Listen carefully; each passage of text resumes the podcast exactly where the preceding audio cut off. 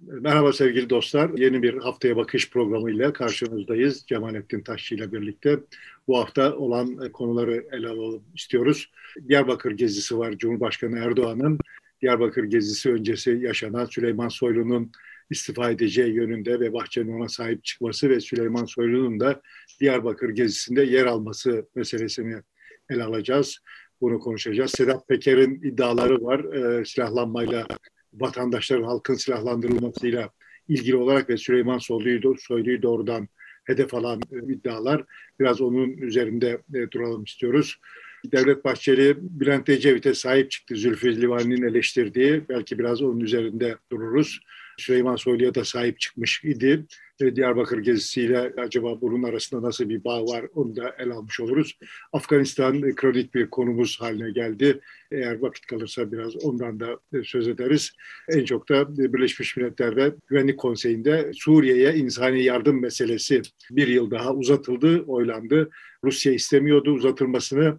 Ama Türkiye'nin talebi ve isteği doğrultusunda bu uzamış oldu. Çünkü yardımlar sadece Türkiye'deki cilve gözü kapısından gidiyor.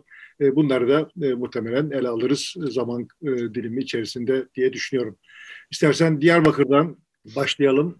Diyarbakır gezisi bir beklenti haline gelmişti Erdoğan'ın. Acaba yeni bir yol ayrımı olabilir mi ya da yeni bir başlangıç olabilir mi? Kürtlere yönelik bir mesaj içerir mi şeklinde bir beklenti vardı. Galiba pek o yönde bir adım gerçekleşmedi. Herhangi bir başka ile ziyaret gibi e, bir ziyaret olmuş oldu. Açılışlar, toplantılar ve nihayetinde bir Diyarbakır anneleri ziyareti de var.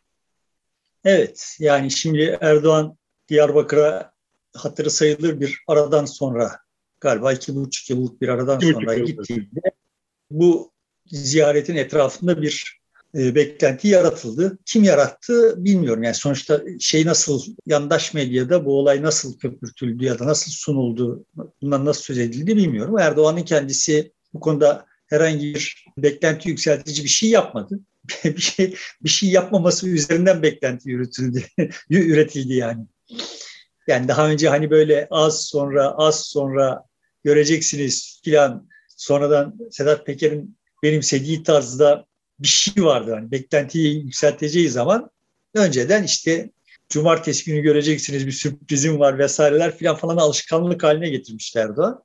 Bu sefer öyle bir tablo da yoktu benim bildiğim kadarıyla. Değil mi? Var mıydı? E, iki buçuk yıl beklendikten sonra Diyarbakır'a gitmeyi gerektirecek bir geçerli sebep de yokken böyle bir gezinin yapılmış olması muhakkak Erdoğan bir şey açıklar açıklayacak diye söylüyordu. Parti içerisinde bir de Süleyman Soylu'ya ve Bahçeli'ye olan tepkiden dolayı biz Kürtlerle yeniden buluşalım, liberallerle yeniden buluşalım şeklinde bir talep var dışarıya çok fazla yansımasa da.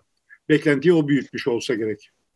Yani benim de işaret etmeye çalıştığım husus o. Yani şimdi beklentiyi yükseltenler ben Erdoğan olsaydım Şimdi bu Sedat Peker'in salvoları, bu Süleyman Soylu'nun pozisyonu, Bahçeli'nin Süleyman'la ilgili açıklamaları vesaireler falan filan içinde, altında. Yani bir şey yapmam gerekirdi, bir şey yapmak isterdim. Şimdi de Diyarbakır'a gidiyor. Demek ki o bir şey, bu bir şey. Gibi bir akıl yürütmenin ürünü yani. Tarzan zor durumda, bu zor durumda olan Tarzan şimdi bir şey yapacak. Ne yapıyor peki? Diyarbakır'a gidiyor. Ha işte o bir şey, bu bir şey.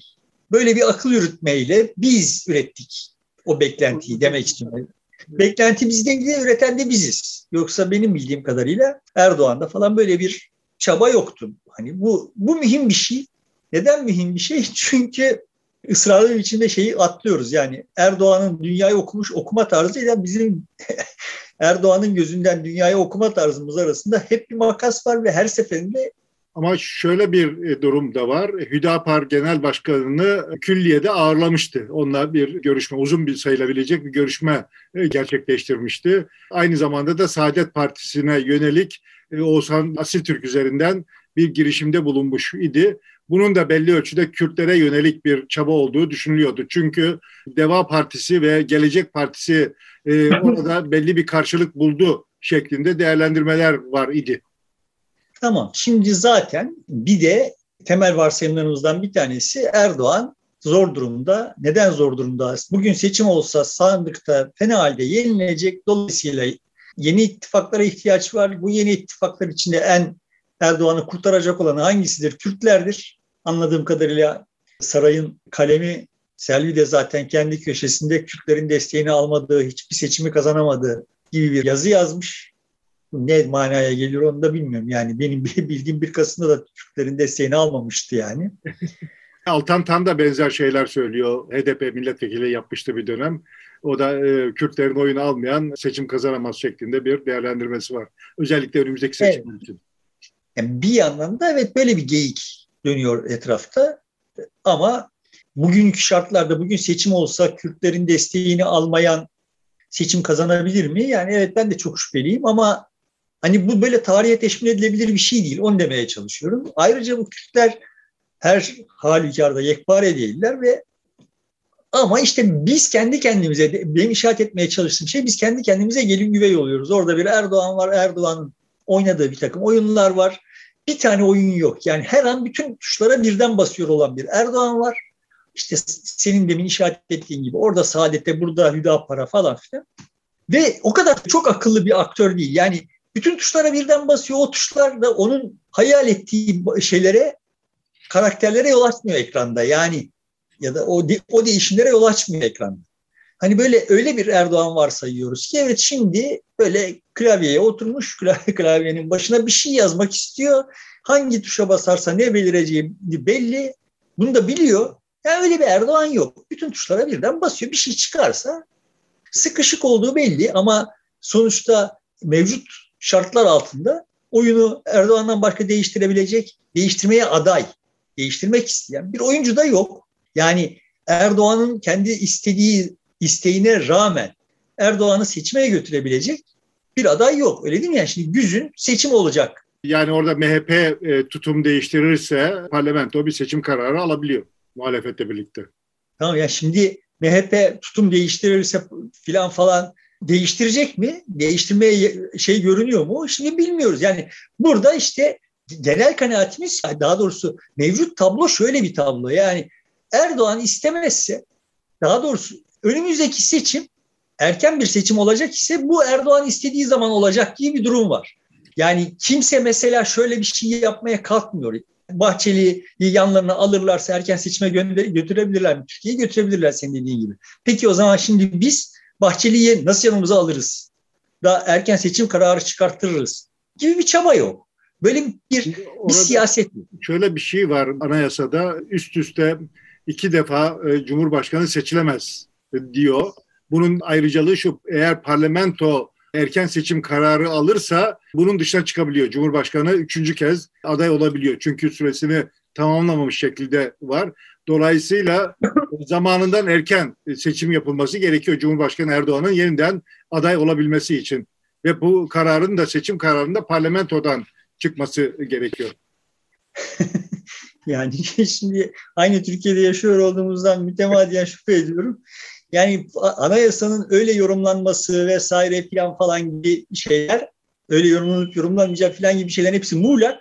Yorumlanacak olsa onu değiştirmek için uğraşılabilir. Ve ayrıca da yani sonuçta tamam erken seçim yapacağız. Ne zaman yapacağız? 2023 Haziran'da değil de Mart'ında yapacağız o yani. Da, o da mümkün. O da Şimdi tablo şu. Erdoğan hali hazırda bir seçim mi göze almış memleket seçime götürmek istiyor gibi görünmüyor ve kimse de onu ona rağmen seçime zorlamak için gerekli bir yığınağı yapmış gibi görünmüyor.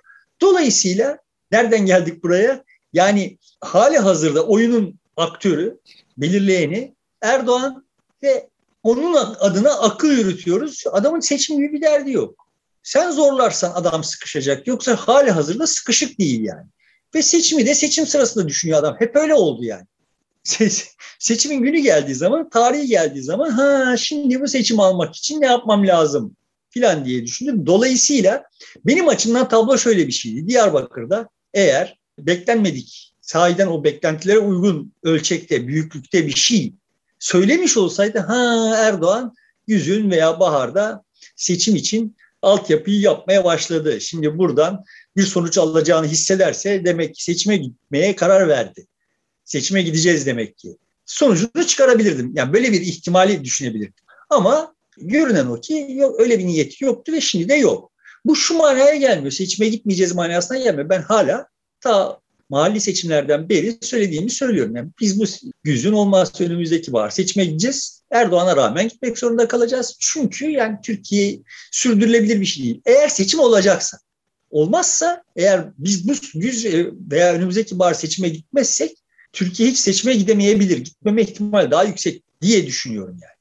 Çünkü bir şeyler arka planda tahkim ediliyor diye düşünüyorum. Hani Sedat Peker'in son tweetleri de onlara da geleceğiz yani. Son tweetleri de bu konudaki endişelerimi beni besliyor. Dolayısıyla Erdoğan rutinin içinde bir takım işler yapıyor ve biz ona bir yığın mana yakıştırıyoruz. Oradan bir yığın beklenti üretiyoruz ve beklentilerimiz çuvalladı. Öyle bir şey yokmuş. Diyarbakır'a gidip de böyle memleketin çivisini çıkartmak falan filan derdinde değilmiş. Öyle bir gücü, öyle bir enerjisi olmadığını da düşünüyordum zaten. Ve buradan herkesin kendi nasibine düşeni alıp artık böyle bir Erdoğan'la oynuyor olduğumuzun farkında olarak Türkiye'yi seçime biz nasıl götürürüz diye plan yapması gerekiyor. Yani böyle orada erken seçime gitmelisin, erken seçim yap falan filan gibi cızıtların ötesinde ciddi ses getirecek bir harekete ihtiyaç olduğunu düşünüyorum. O nedir? Yani birileri birileri benden rica ederse oturup da bir seninle birlikte bir ekip kurup birkaç hafta çalışırsak bir şey buluruz yani. Bizden rica etmesinler, kendileri bulsunlar. Ama yani bunu böyle değil yani. Türkiye'nin seçime gitmesi gerekiyor. Bu çok aşikar. Türkiye defalarca erken seçime gitti değil mi? İkimizin de şahit olduğu dönem içinde. Yani bu kadar ağır şartlar yoktu. O yani şartlar ağırlaştı, erken seçime gitti. Şartlar bu kadar ağırlaşmadan Türkiye defalarca erken seçime gitti. Şu andaki şartlar çok ağır ve Türkiye'nin erken seçime götürülmesi gerekiyor. Bir bir biçimde taşların yeniden dizilmesi gerekiyor. için erken seçime gitmemiz gerekiyor. Taşların yeniden dizilmesi hayırdır, şerdir o ayrı bir şey ama sonuçta sandık öncesi ve sonrasında Türkiye bir bir çıkış arama şeyine girer. O da yani toplumun bir, bir nefes almasına yardımcı olur. Bizi daha kötü yerlere de götürebilir ama sonuçta ihtiyacımız var hali hazırda. Benim gördüğüm tablo bu.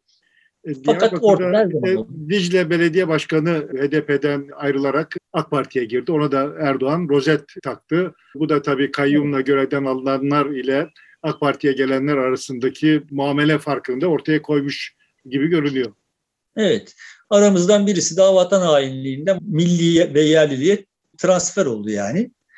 Yani şimdi bütün bu hikayeyi ta o zamanlardan kurcalamak gerekiyordu. Yani kardeşim böyle kafanıza göre vatanseverlik, kafanıza göre vatan hainliği falan dağıtamazsınız.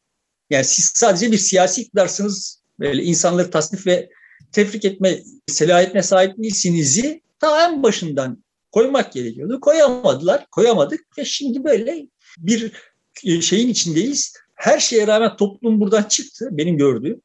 Yani bunlarla alay edecek moda geldi ve bu tarifleri yapıyor olanlar da eski enerjilerine sahip değiller. Yani şimdi devlet adındaki zatı muhterem hariç hiç kimse o kadar pervasızca konuşamıyor benim gördüğüm kadarıyla.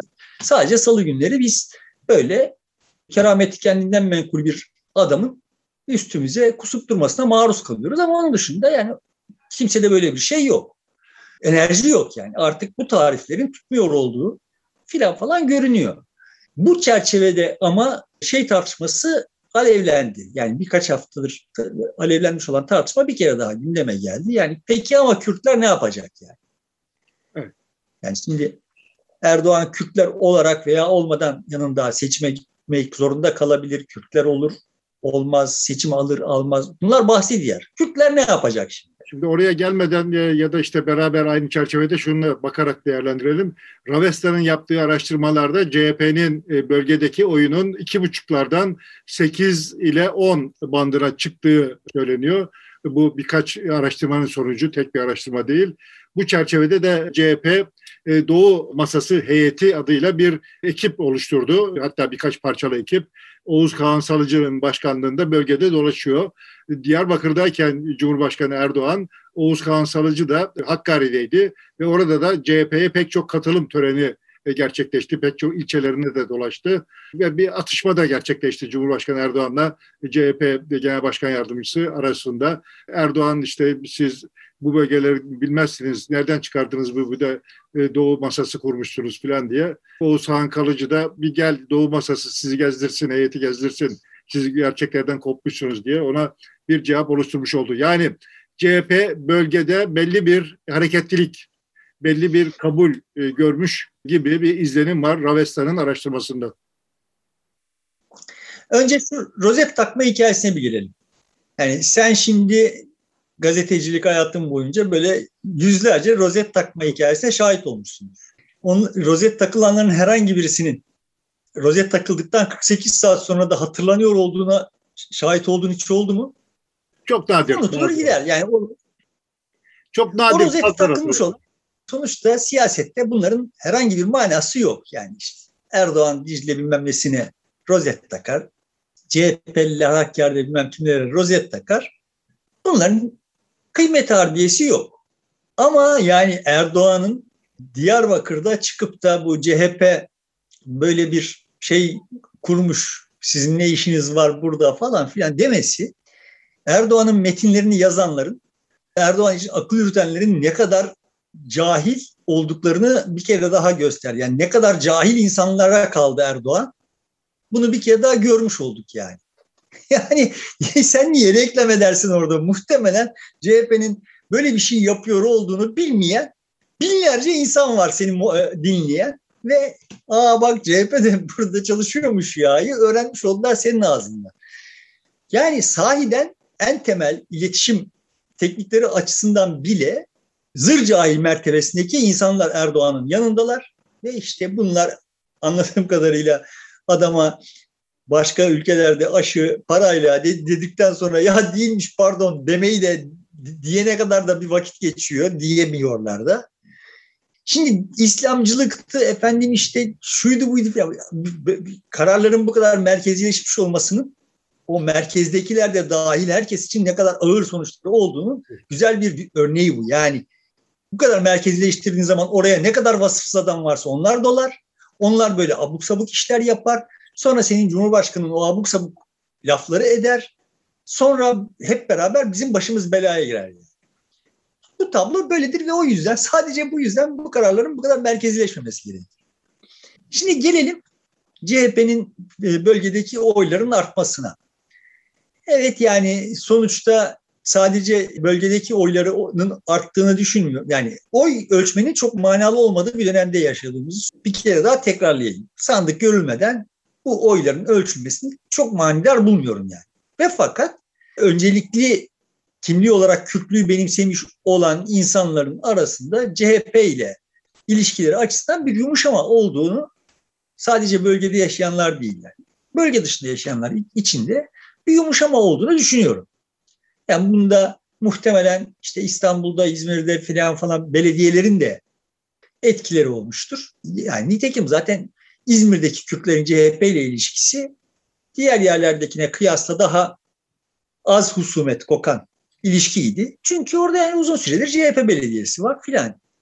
Bu işler bu işler böyle oluyorlar yani. yani. Böyle orada muhafazakar Kürtler var, burada HDP'li Kürtler var, şurada AKP'ye oy veren Kürtler var falan diye böyle bir takım kategoriler yaratıyorsun. Sonra bu yarattığın kategorilere köle oluyorsun. Ondan sonra da vay 2'den 8'e çıktık filan gibi böyle ya da ötekisi de vay onlar 2'den 8'e çıktı diye bir takım panikle. Yani olaylar böyle olmuş. Sandık kurulduğu zaman ölçülecek. Ölçümü orada yapacağız, göreceğiz. Ama evet bir yumuşama var. Çünkü bu CHP'nin bölgede geziyor olmasından kaynaklandığını zannetmiyorum. Ağırlıklı olarak AKP'nin karşısındaki oyuncu Türkiye'de genel olarak geniş bir kesimin sandığa giderken ki temel barometresi şudur yani CHP nerede? Şurada. Onun karşısında kim var diye bakar. Kim varsa ona oy verir. Şimdi de Türkiye'de geniş bir kesim aralarında ciddi miktarda Kürt olmak üzere Erdoğan nerede diye bakıyor ve onun karşısında kim var diye arıyor. Yani HDP'ye niye oy verildi 7 Haziran'da? Niye oy verildi sonrasında? Çünkü yani evet Erdoğan'ın en çok zarar göreceği, zarar görmesini sağlayacak olan tercih oydu. Şimdi bunu bunu yarattı Erdoğan ve bu e, yaratmış olduğu tamam başlangıçta onu lehine çalıştı. Şimdi aleyhine çalışıyor. Çünkü öteki taraf büyüyor yani. O seçmenler de evet şimdi bakıyorlar ki Erdoğan'ın karşısında yine en büyük pay CHP'de. Yani en hızlı gelişiyor olan, mesafe kat ediyor olan İyi Parti olabilir. Bunlar İyi Parti'ye vereceğime CHP'ye veririm diyor yani. Bir, bir de böyle bir birbirini destekleyen, besleyen faktörler var. Ve insanların hepsi böyleler. Hepimiz böyleyiz yani. Bin tane faktörü bir arada dengeleyip kendimizce buradan bir şey çıkarıyoruz. Ondan sonra birisi diyor ki bunlar muhafazakar Kürt. Ya da bunlar işte HDP'li falan. Böyle bir takım bize etiketler yapıştırıyorlar. Şimdi reklamcıların çok veciz bir tespiti vardır. Reklam istatistiklere göre yapılmaz. İstatistikleri değiştirmek için yapılır. Yani bunu defalarca söyledim. Siyaset de istatistiklere göre yapılmaz. Yani şimdi reklamcı şöyle bir şey yaparsa yani şu kadar insan ülker çikolata tercih ediyor. Bu kadarı da Nestle tercih ediyor. Bu kadar da eti tercih ediyor. Bu ne manaya ne manaya gelir? Yani sen reklamcıysan o dataya bakacaksın. Ha hangi markanın reklamcısı ise o pastayı değiştirmeye çalışacaksın. Yani. Yani şunlar ülkerci, bunlar nesleci, bunlar etici diyerek etiketleyip kendi kendini felç etme hakkın yok. Siyasi partilerin işleri mevcut olanı değiştirmek. Ama şimdi ne oluyor? Bize unutturuyorlar ki bu değiştirilebilir. Bunun değiştirilebilir olduğunu unutmamızı istiyorlar. Çünkü siyaset yapmayı bilmiyorlar. Ondan sonra bize diyorlar ki şu kadar Kürt var. Bunların şu kadarı muhafazakar. Ve yani tamam yani ne yapsın şimdi CHP? Ya da mesela HDP ne yapsın şimdi? Şu kadar Kürt var. Ya pardon İyi Parti ne yapsın? Şu kadar Kürt var yani. Tüh tüh vah vah bak onlara da dedik biz. Biz nüfus kağıdı milliyetçiliği yapıyoruz. Ama yani dinlemediler, anlamadılar bu Kürtler böyle yani ne yapsak şimdi? Böylelikle herkes temize çekiyor kendini. yani işiniz bu kardeşim, işiniz Kürtmüş, muhafazakarmış, şuymuş, milliyetçiymiş, şu. Bu insanlardan yeter oyu almak gibi işiniz var. Ve alınabilir bu. Ama önce birinci şart alınabilir olduğunu kabul etmen gerekiyor. Sen şimdi ama ne yapayım ki canım ülkenin payı bu dediğin zaman rakibi olarak zaten yenilmiş oluyorsun. Şimdi birincisi bu. İkincisi bununla beraber bize bunu unuttururken şunu da unutturmaları gerekiyor. Çünkü bunlar birbirine bağlı.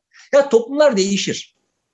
Ya iki tür değişimden söz etmemiz gerekiyor. Birincisi sonuçta tektonik plakalar gibi bütün toplum birlikte yani bütün kesimleriyle birlikte belli istikametlerde kayarlar. Nasıl Afrika kıtası bir istikamete doğru işte bir tektonik blok olarak kayıyor ise Afrika'nın üzerindeki bütün ülkeler, bütün topraklar aynı şekilde kayıyorsa bütün sosyolojide yani diyelim ki giderek daha dünyevileşiyoruz. Dolayısıyla muhafazakarlar da daha dünyevileşiyorlar. Yani şimdi senin bugün muhafazakar dediğin adamla 40 yıl önce kendisine muhafazakar dediğin adamın dünya ile ilişkileri, toplumla ilişkileri, işle ilişkileri, eğitimle ilişkileri, eşleriyle ilişkileri vesaire her şey tepeden tırnağa değişmiş durumda. Yani hangi muhafazakarlıktan söz ediyoruz şimdi biz? Haklı mıyım? Tabii tabii onu e, çok yakından gözledim yeni daha. Buna e, mugayir bir tane daha değişim var o da şu. Yani şimdi senin muhafazakar dediğin adamın bundan 20 yıl önce derdi neydi? Kardeşim bizim başımızın örtüsüne karışmayın. Bundan ibaretti. Senin sen mini şort giyme, mini etek giyme diyen vardıysa muhafazakarların arasında bu yüzde biri yarımı geçmiyordu. Şimdi bu muhafazakarların arasında benim başıma örtüde, örtüsüne karışma diyen bir yüzde bir iki kaldı. Sen mini şort giyme, metrobüse mini etekle binme diyen bir yüzde otuz var. Buna mukabil ne oldu? Ya kardeşim senin başörtüne karışıyor muyuz? Bak okulda hademelik yaparken ama öğretmenken başörtüsü olmaz. Diyenler şimdi geldikleri yer neresi? Avukat olarak ben mini etekle avukatlık yapabilirim. Sana ne oluyor kardeşim? Yani sen senin başörtünü başör sen başörtünü çıkartman gerekir demekten geç vazgeçmiş hakime.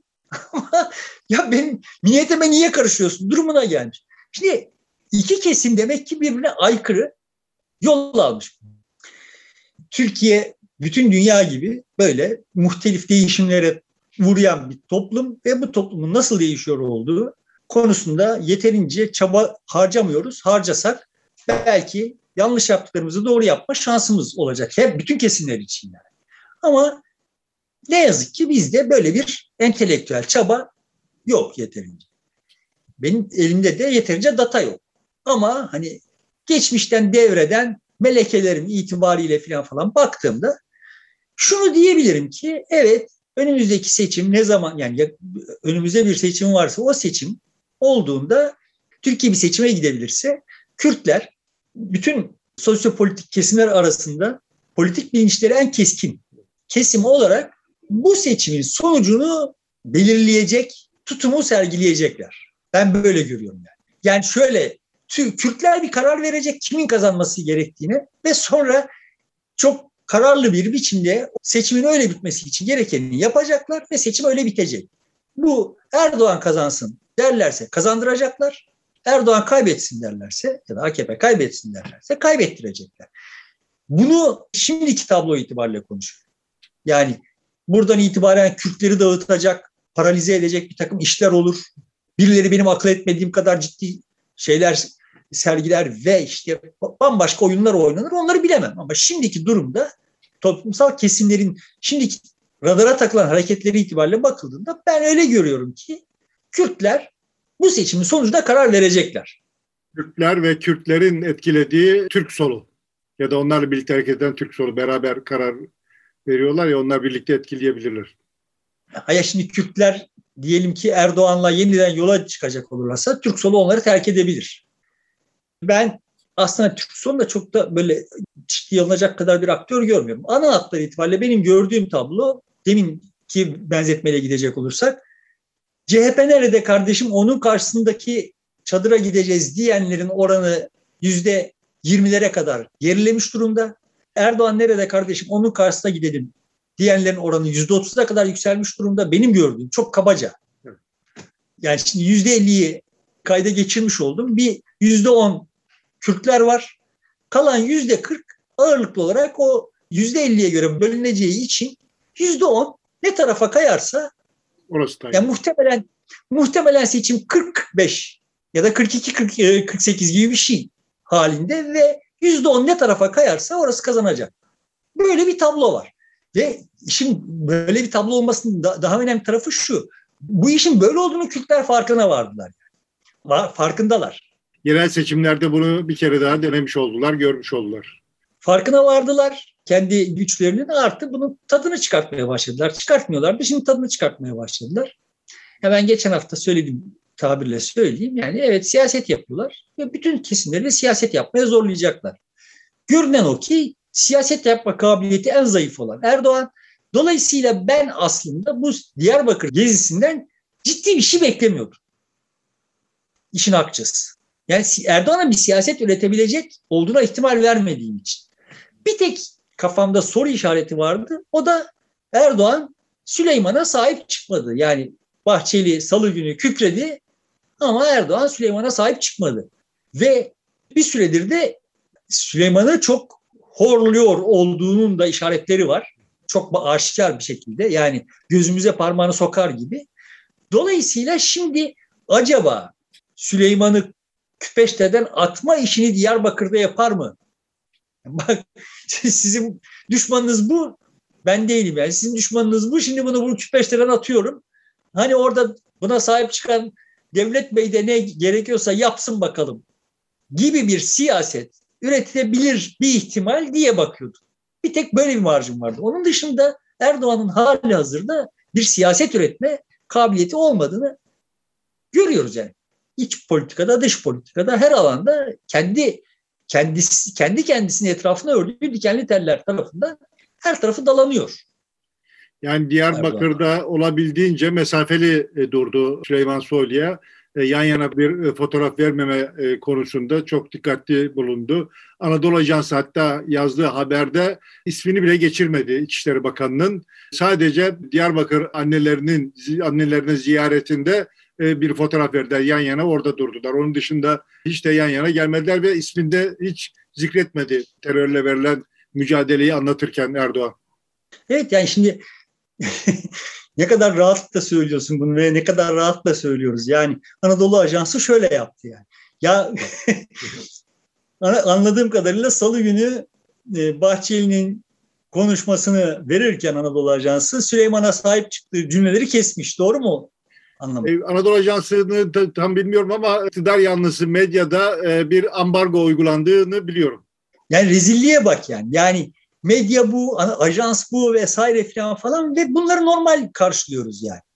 Yani şimdi şöyle bir şeye bile ihtiyacımız olduğu ortaya çıkıyor. Yani, yani bir zamanın gırgırı gibi bir dergiye bile dergi bile çok iş yapabilecek yani. Ya bunlar hepsi alaylık konuya.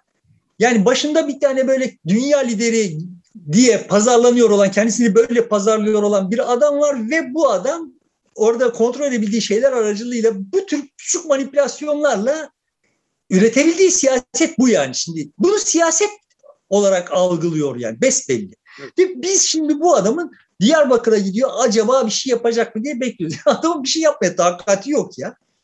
Yani adam işte hani uçaklarını sayıyor falan filan yani ve yani nasıl bir şeyse sen şimdi trenle gidersin yok bilmem tarifeli seferle gidersin filan falan gibi laflar ediyor. Yani hakikaten e, memleketin hali hakkında çok yanlış bilgi sahibi, malumat sahibi olması lazım bunları bu laflar edebilmesi için yani. Yani Türkiye'de en aritmetik cahili olan bile lan bu 13 uçağın 10 tanesi en azından lüzumsuzdur yani. 13'üne ne, lüzum var kardeşim hani tamam ille de tarifeli seferle gitmeyeceksen 3'ü kalsın onu sat der yani. Yani nasıl bir kafadır bu? Bu, bu, bu metinleri buna yazanlar kimler? Ama orada Tekrar asıl şey iktidarı e, devredebileceğini, bir başkasının iktidarı devralabileceğini kabul etmiş oluyor. E, zihninde böyle bir kabul var herhalde. Ama işte sonra Diyarbakır'da gidiyor diyor ki biz bunlara memleketi veremeyiz. Sonuçta şimdi şeye gelelim. Bu kadar aciz bir Erdoğan var. Siyaset üretmekten aciz ve işte siyaset üretmeyi uzunca bir süredir salı günleri sağa sola küfretmek, insanları tekfir etmek vesaire filan falan indirgemiş. Ettiği lafların her birisi insanlık suçu olan bir adam var yani. Ve genel e, denklemde şöyle kuruluyor yani. Şimdi Erdoğan mı Bahçeli'nin elinde rehin, Bahçeli mi Erdoğan'ın elinde rehin? Ya bak kardeşim bunların ikisi birbirinin elinde rehin. Yani ikisi bir şeye sıkışmış durumdalar ve kim ötekini satarsa ikisini birden batıracak. Dolayısıyla bunların kader birlikteliği var. Ve benim iddiam o ki eğer muhalefet bir doğru dürüst strateji üretemez ise Bahçeli o paketin içine Kürtlerin alınmasına itiraz edemeyecek durumdadır. Benim iddiam bu yani. Burada da bir tane soru işaretim var. O da bu hafta emniyet müdürleri kararnamesi yayınlandı. Çok sayıda emniyet müdürü, müdürü yer değiştirdi ve bu Süleyman'ın İçişleri Bakanı olduğu, Cumhurbaşkanı tarafından istiskale uğratıldığı dönemde oldu. Yani şimdi bunu imzalamayabilirdi veya bu kararnamede ciddi değişiklikler talep edebilirdi. Olay öyle olmadı gibi görünüyor. Yani Süleyman istediği kararnameyi çıkarttığı gibi görünüyor yani. Eğer arka planını bilmiyoruz tabii. Kamuoyu önünde olmamış olabilir ama liste hazırlanırken e, müdahil olmuş olabilir. Çünkü bakan yardımcıları doğrudan Cumhurbaşkanı'na bağlı olarak çalışıyorlar. ne güzel söyledin ya. benim bildiğim kadarıyla bütün bakanlıkların zaten Cumhurbaşkanlığı sarayında asıl bakanlıklar orada. Yani bakan, diğer bakanlıklar gölge bakanlık yani. Faaliyetler aslında öteki tarafta yapılıyor da. Ama burada isimler itibariyle bakıldığında sanki senin dediğin marjı saklı tutuyorum. Evet öyle bir. Yani bak bu listeyi getirirsen imzalayacağız denmiş ve liste Süleyman'ın eline verilmiş olabilir. Ama isimleri tanıyanlar itibariyle bakıldığında sanki Süleyman'ın istediği listeymiş gibi görünüyor ve bu bu soru işareti kafamda. Yani bunu şimdi bunun hakkında bir yorum yapmak derdinde değilim. Benim kafamda bir soru işareti olarak duruyor olan şey bu. Ve AKP ile MHP arasında eğer bir çatlak çıkacaksa bunun emniyet bürokrasisinden çıkacağını tahmin ediyor olduğum için, bu da çok yanılıyor olabilirim ama ben öyle tahmin ediyor olduğum için dolayısıyla şimdi bende kalan intiba bu haftadan kalan intiba şu ki Bahçeli öyle kolayına vay sen Süleyman'ıma şunu yaptın falan filan deyip böyle Erdoğan'ı zor duruma düşürecek hamleleri yapamaz. Erdoğan da Bahçeli'ye zor duruma düşürerek hamleleri yapamaz. Çok kötü kapana sıkışmış durumdalar. Şimdi bu şartlar altında işte tekrar aynı şeyleri söylemek zorundayım. Bir Süleyman Demirel olsaydı. yani ya da işte ne bileyim yani biraz cevval bir siyaset muhalefette olsaydı bunları birbirine düşürmenin 40 tane yolunu bulurdu. Çünkü her gün veriyorlar yani. Ekstra bir çaba harcamana gerek yok. Veya bir gırgır dergimiz olsaydı o bunları böyle işte düşman eşler filan falan gibi karikatürleştirirdi ve ama yapılamıyor, yapılmıyor veya bilmiyorum. Sonuçta böyle bir sıkıntımız var.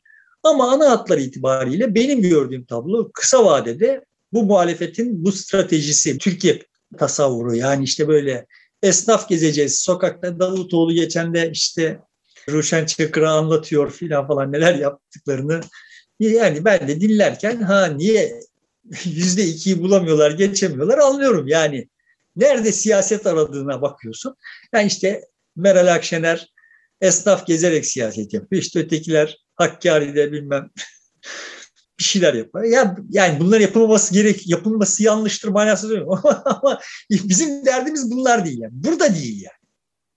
Başka sıkıntılarımız var. Yani sonuçta bir anayasa mahkememiz var ve bu anayasa mahkemesine bodoslama en üst kattan sövülüyor. Şimdi yani şartlar buysa ve sen bu ülkede yaşıyorsan yani yarın mahkemelik olursan ayrıca yarın mahkemelik olmayacağının da yani yarın mahkemelik olman için bir suç işlemenin gerekmiyor olduğunu da buradan çıkarıyorsun.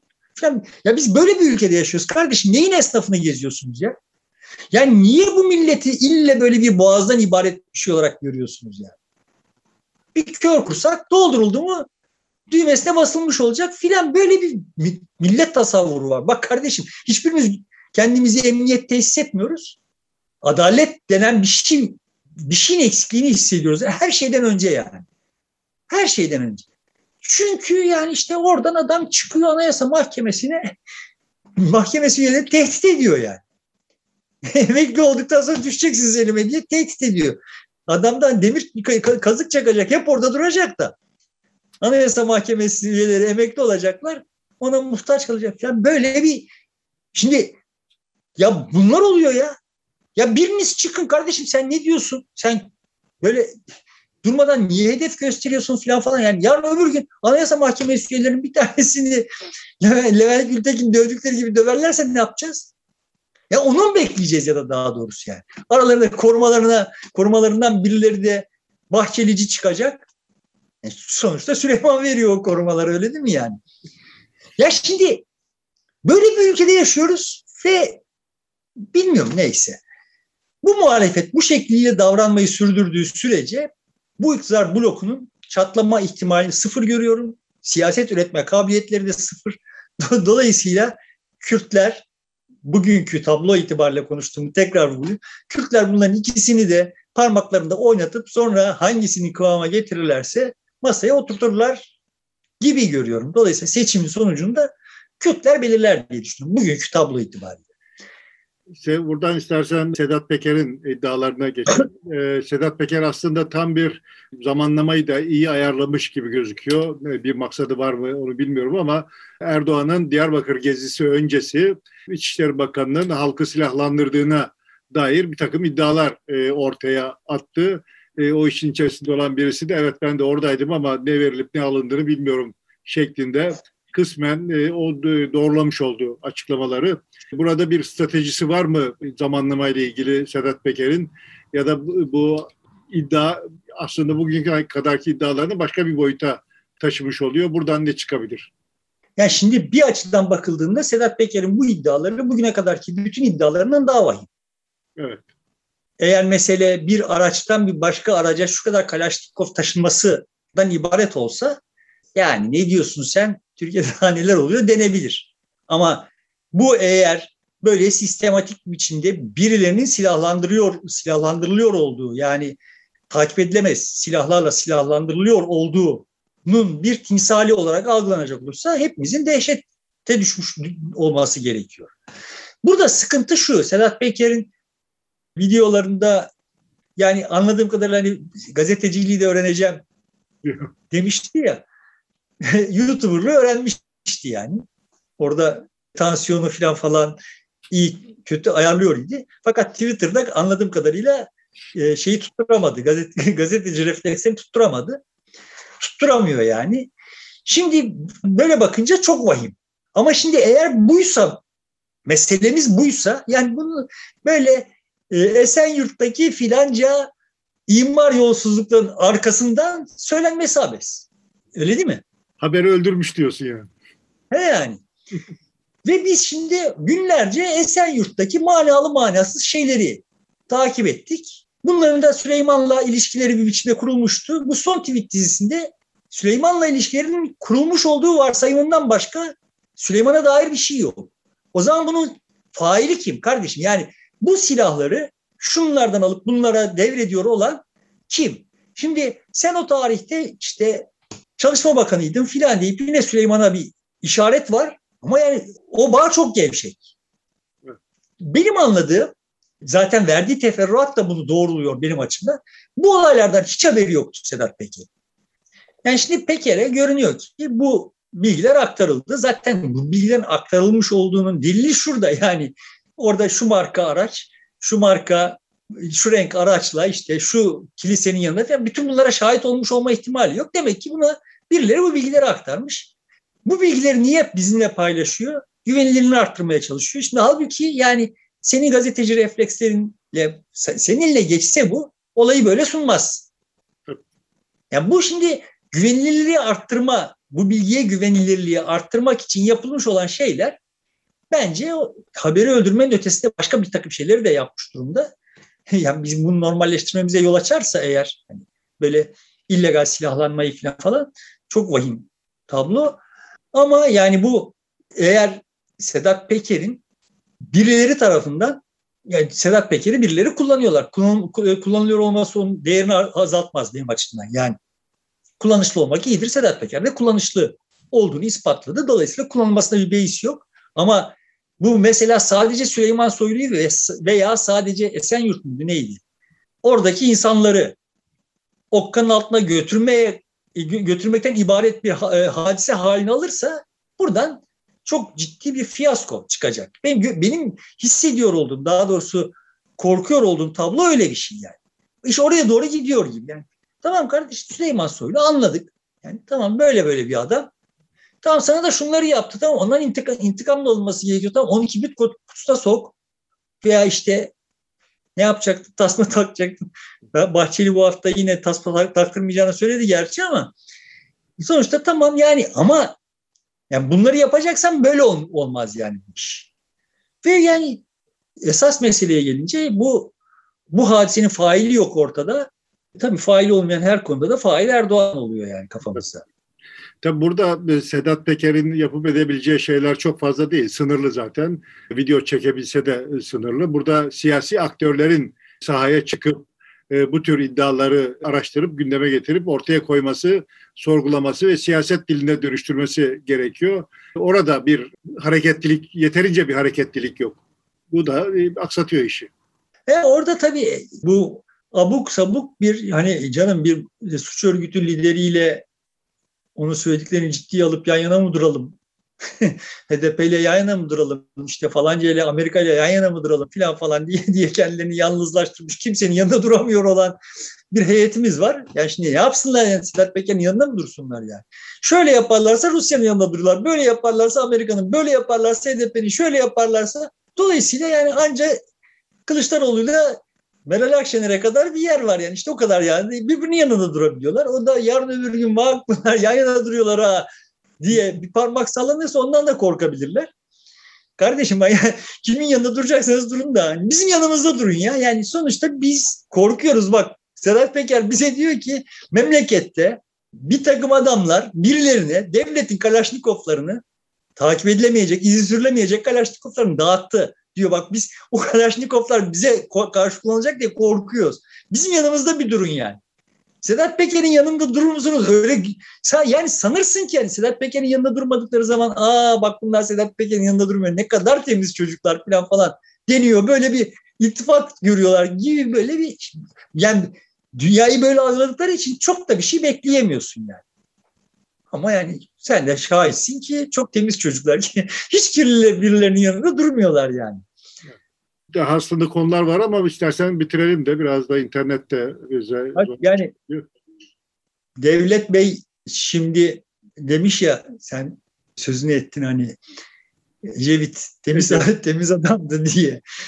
Şimdi eğer yeterince yaşarsa ve işte 30 yıl sonra yeniden şey olursa e, iktidar ortağı olursa o, zaman diyecek ki Kemal Bey temiz adamdı bak Sedat Peker'in yanında durmadı yani.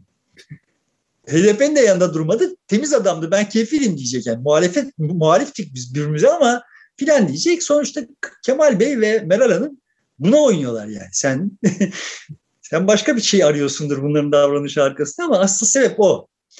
Yani ne hallere düştük, ne hallere geldik, ne derler, böyle dedikleri zaman büyüklerimiz ne diyorlar bunlar derdim. Hakikaten ne günlere kaldık yani. Evet. Bu manaya geliyor. Bir maksat vardır Devlet Bahçeli'nin Ecevit'e sahip çıkmasında. Süleyman Soylu'dan sonra her sen ne kadar bunlara çok fazla itibar etmesen de en azından Baykal'a sahip çıkmamış olması Kılıçdaroğlu'nun e, herhalde e, bu daha da öne çıksın istemiş olabilir. Vay canım benim. Vay adam ne akıllar ne akıllar. Neyse öğrenmiş olduk. Vatan Partisi iktidara yürüyormuş. İBAN paylaşmış galiba. Benim bildiğim bir 78 e, kongresinden beri iktidara yürüyor. bu sefer kesin yani işte bu kadar buraya kadar olmadıysa demek ki bu sefer olacağı için yani. Ve bu memleketi kurtaracaklar. Bunun dışında Afganistan bataklığı konusunda çok konuşmaya gerek yok. Konuşursam çünkü hani bu konuda konuşmuş olanları tekrarlamaktan başka bir şey söyleyemeyeceğim. Ama ana hatlar itibariyle ben Afganistan meselesi, işte İdlib meselesi vesaire gibi şeyleri baştan itibaren şöyle görüyorum. Yani Erdoğan kendi koltuğunu korumak için memleketin menfaatlerini gerektiğinde pekala göz ardı edebiliyor. Belki uzun süredir memleketin menfaatleriyle Cumhurbaşkanı menfaatleri birbirinden giderek uzaklaşan şeyler diye görüyorum ve bu hadiseler de bunu gösteriyor. Ama e, Afganistan bataklığından kendilerinin çıkmasına yardımcı olmaları karşılığı, olması karşılığı Türkiye'nin Birleşmiş Milletler'de Türkiye'nin e, Suriye'deki şeyini desteklemiş. Gerçi Türkiye'de çok şart değil. Yani öyle bir şey olmasaydı da. Daha önce de uzatılmıştı. Muhtemelen ABD onu destekler. Çünkü rejimin yanında açıktan yer almak istemediği için e, Türkiye üzerinden e, sürdürülmesinden rıza göstermiş oluyor. Bir de Amerika Birleşik Devletleri'nin Birleşmiş Milletler'deki büyükelçisi NATO zirvesi öncesi Türkiye'ye gelmiş bölgede ziyaretlerde bulunmuştu. Yani burada tabii Rusya'ya gol atmak da var yani evet, sonuçta. Evet. O sebeplerle de yapılabilir ama hani işte burada herkes biz hariç Türkiye Cumhuriyeti vatandaşları hariç herkes almak istediğini almış gibi görünüyor. Darısı başımıza biz de bir gün nasibimizi, hakkımızı alırız ümit ediyorum. Peki burada bitirelim o zaman. Sevgili dostlar yeniden görüşmek üzere. Şimdilik veda ediyoruz. Hoşçakalın.